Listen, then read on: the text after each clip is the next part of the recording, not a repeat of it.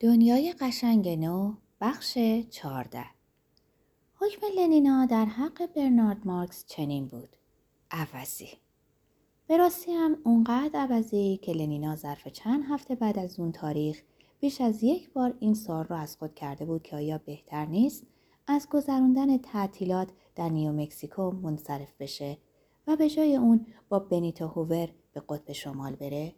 مشکل اینجا بود که قطب شمال رو دیده بود. همین تابستون گذشته با جورج آدزل به اونجا رفته بود و از اینا گذشته به نظرش خیلی ملال انگیز می اومد. کاری نبود که آدم بکنه. هتلم خیلی قدیمی بود. تلویزیون در اتاقای خواب نذاشته بودن. ارگ در کار نبود. موزیک ترکیبیش هم گند گند و برای بیش از دویست مهمون فقط 25 استادیوم توپ بازی روی پله برقی وجود داشت. نه اصلا دلش نمی‌خواست بار دیگه رنگ قطب شمال رو ببینه. به علاوه قبلا فقط یه بار به آمریکا سفر کرده بود و چقدرم ناقص. یه تعطیلات آخر هفته کمخرج در نیویورک با ژان ژاک حبیب الله بود یا با بوکانوفسکی جونز. یادش نمی اومد. به هر حال مطلقا اهمیتی نداشت. تصور پرواز دوباره به غرب اونم یه هفته تمام خیلی جالب بود. از این گذشته دست کم سه روز از یک هفته رو در وحشیکده میگذروندن. در تمام مرکز تخمگیری تعداد اونایی که تا به حال به داخل وحشیکده راه پیدا کرده بودند بیش از نیم دوجین نبود. برنارد به عنوان یک روانشناس آلفا مثبت در بین کسانی که لنینا میشناخت یکی از افراد انگشت شماری بود که از جواز عبور برخوردار بودند.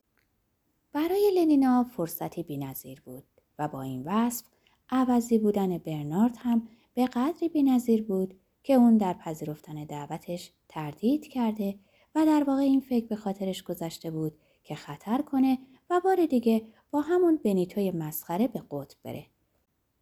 لاقل بنیتو طبیعی بود ولی برنارد نه.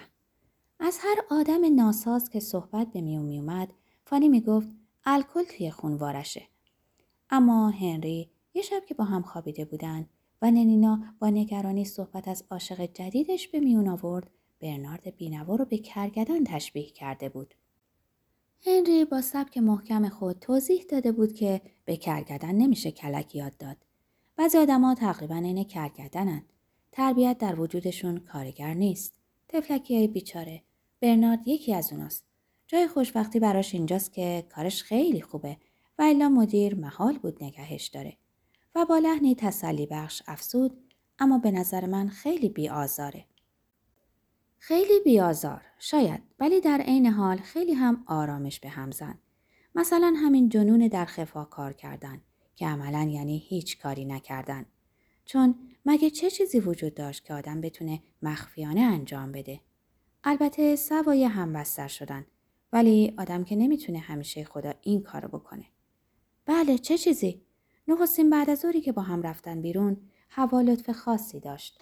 لنینا پیشنهاد کرد که در کلوب تورکوی کانتری شنا کنن و بعدش استرونه رو در آکسفورد یونیون بخورن. اما برنارد فکر کرد اونجا خیلی شلوغه. خب یه دور گلف الکترومغناطیسی در سنت آندروس چطور؟ بازم نه. گلف الکترومغناطیسی به نظر برنارد اتلاف وقت بود. لنینا با حیرت پرسید پس وقت برای چیه؟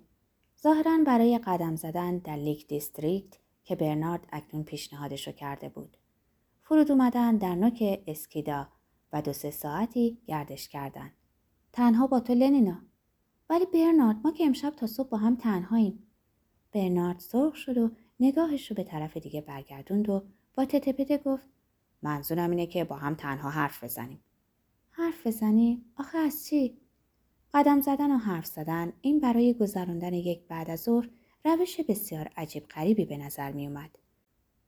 سرانجام برنارد رو وادار کرد که برخلاف میلش به آمستردام پرواز کنه تا مسابقات قهرمانی کشتی زنان رو در دسته سنگین وزن در دور یک چهارم نهایی تماشا کنند. برنارد قر زد. طبق معمول توی شلوغی. تمام اون روز بعد از ظهر لجوج و دمق ماند. با دوستان لنینا حرف نزد.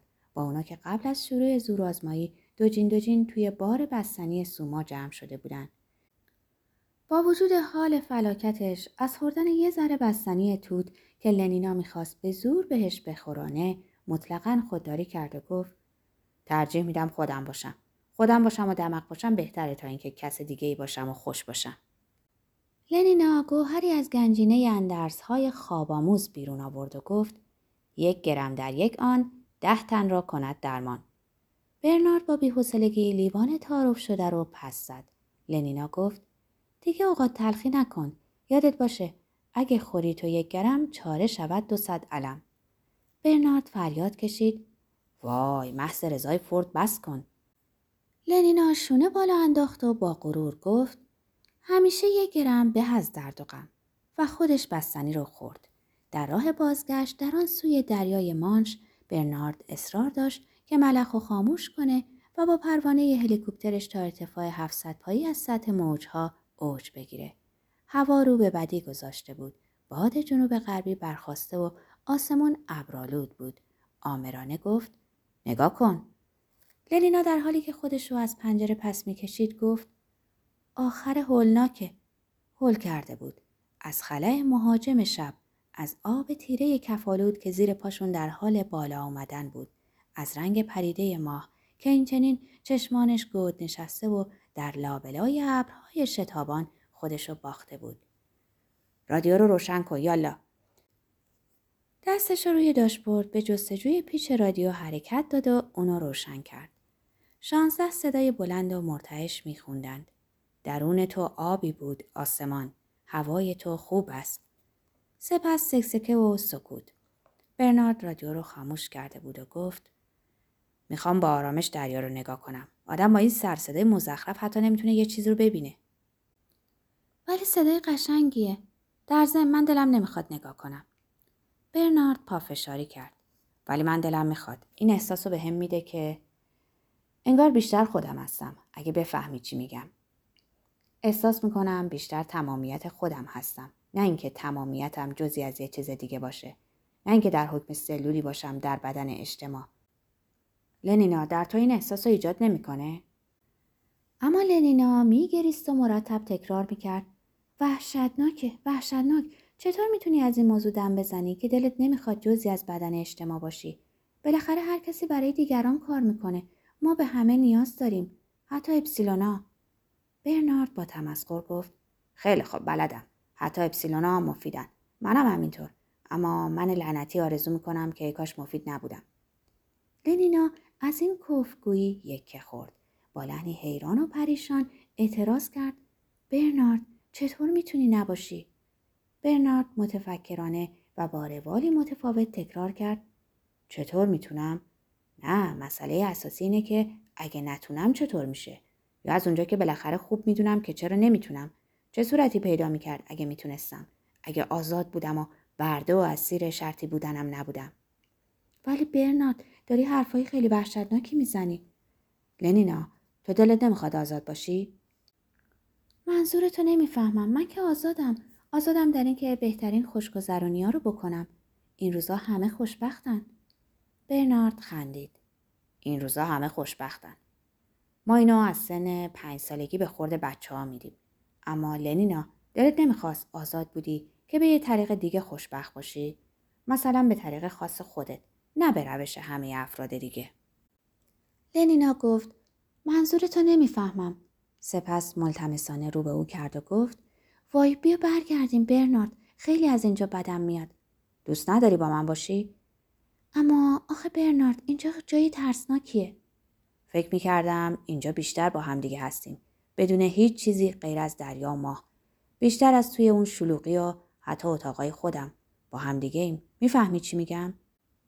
لنینا با لحنی قاطع و در حالی که مصمم بود نافهمی خودش رو دست نخورده نگه داره گفت من هیچی سرم نمیشه هیچی. و با لحنی دگرگون ادامه داد دست کم چرا هر وقت این افکار شوم به کلت می‌زنه سوما نمی‌خوری؟ اگه بخوری همش رو فراموش می‌کنی و به جای احساس بدبختی سرخوش میشی. خیلی هم سرخوش. و به رغم اون همه نگرانی تو هم با گیجی که از چشماش خونده می‌شد لبخندی زد که قرض از اون چاپلوسی شهوت انگیز و وسوسه بود. برنارد در سکوت به او نگاه کرد. چهرش تأثیر ناپذیر و سخت بود. با نگاهی جدی اونو نگاه می‌کرد. پس از چند لحظه لنینا به سوی دیگری نگاه کرد. خنده کوتاه و عصبی کرد و کوشید حرفی پیدا کنه و بزنه اما نتونست. سکوت کش می اومد. سرانجام هنگامی که برنارد به سخن در اومد صداش آهسته و خسته بود و گفت خب باشه و پاشو محکم به پدال گاز فشار داد و ماشین و مثل موشک به آسمون فرستاد. در ارتفاع چهار هزار پا ملخ هواپیما رو به کار انداخت. یکی دو دقیقه در خاموشی به راه ادامه دادن. سپس ناگهان برنارد زد زیر خنده. به نظر لنینا خنده ای عوضی بود اما به هر حال خنده بود. جرأت اونو پیدا کرد که بپرسه حال جا اومد؟ برنارد به عنوان جواب یه دستش رو از دستگاه کنترل برداشت و دور کمر او لغزوند و شروع به نوازش سینه هاش کرد. لنینا با خودش گفت فورد رو شکر حالش کاملا جا اومده. نیم ساعت بعد در اتاقهای برنارد بودن. برنارد چهار حب سوما رو یه جا بلعید. رادیو و تلویزیون رو روشن کرد و به کندن لباساش پرداخت. هنگامی که بعد از ظهر روز بعد در پشت بام همدیگر رو دیدن لنینا با شیطنتی پرمعنی پرسید دیروز خوش گذشت. برنارد اشاره مثبت کرد. سوار هواپیما شدن یه تلق تلق کوچیک و بلند شدن لنینا با دست روی پاهاش زد و فکورانه گفت همه میگن من خیلی پروارم. خیلی. اما چشمای برنارد حالتی دردآلود داشت. با خودش میاندیشید. مثل گوشت. لنینا با نگرانی خاصی نگاه می‌کرد. ولی تو که فکر نمی کنی من بیشتر از حد چاقم نه؟ برنارد سر تکون داد. مثل یه تکه گوشت. به نظرت من متناسبم از هر جهت؟ برنارد گفت درست حسابی. و در دل با خودش گفت اون خودشو اینطور می‌دونه. به گوش بودن خودش اهمیتی نمیده. لنینا پیروزمندانه لبخند زد. ولی خوشنودیش زود گذر بود. برنارد پس از مختصر مکسی ادامه داد و هر صورت باز من دلم می‌خواست یه طور دیگه تمام می‌شد. طور دیگه؟ مگه طور دیگه ای هم وجود داشت؟ برنارد جواب داد خوش نداشتم با هم خوابگی تمام بشه. لنینا شگفت زده شد. نه یه بارکی نه همون روز اول. آخه برای چی؟ برنارد شروع به گفتن یه مشت مزخرفات نامفهوم و خطرناک کرد. لنینا تمام سعیش رو به خرج داد تا پنبه در گوش ذهن خودش بذاره. اما گاه و بیگاه یه عبارت اصرار داشت که خودش رو به گوش اون برسونه. لنینا شنید که می‌گفت تا تاثیر مهار کردن محرکات خودم رو حس کنم. این کلمات در ذهن لنینا بالا و پایین میپریدن. با خشونت گفت عیش امروز رو به فردا نیفکن. هفته دو روز هر روز صد دفعه تکرار از 14 سالگی تا 16 سالگی. تنها نظریه برنارد این بود.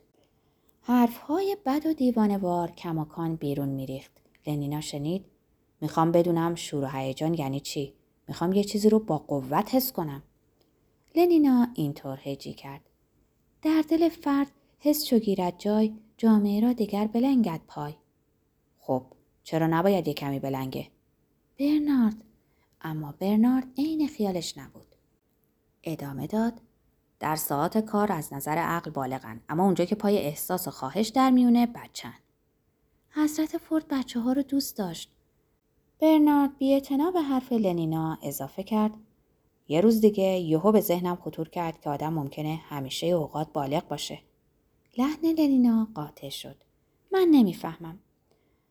می‌دونم نمی‌فهمی. به همین خاطره که دیشب من و تو عوض اینکه مثل آدمای عقل رس صبر و طاقت به خرج بدیم عین بچه ها چپیدیم توی رخت خواب. لنینا پافشاری می‌کرد. اما به همون که خوش گذشت نگذشت. برنارد پاسخ داد. آره حسابی هم خوش گذشت. ولی لحنش به قدری ماتم زده و حالتش به حدی رقت انگیز بود که لنینا احساس کرد همه پیروزیش ناگهان برباد فنا رفته. شاید با همه این حرفا به چشم برنارد بیش از حد چاق اومده بود. فانی موقعی که لنینا اومد و اسرارش رو با او در میون گذاشت فقط گفت بهت که گفتم این از اثر الکلیه که توی خونوارش ریختن. لنینا یه دندگی می‌کرد. به هر حال ازش خوشم میاد. دستاش چقدر قشنگه. طرز شونه تکون دادنش خیلی جذابه. آهی کشید. اما ای کاش انقدر عوضی نبود.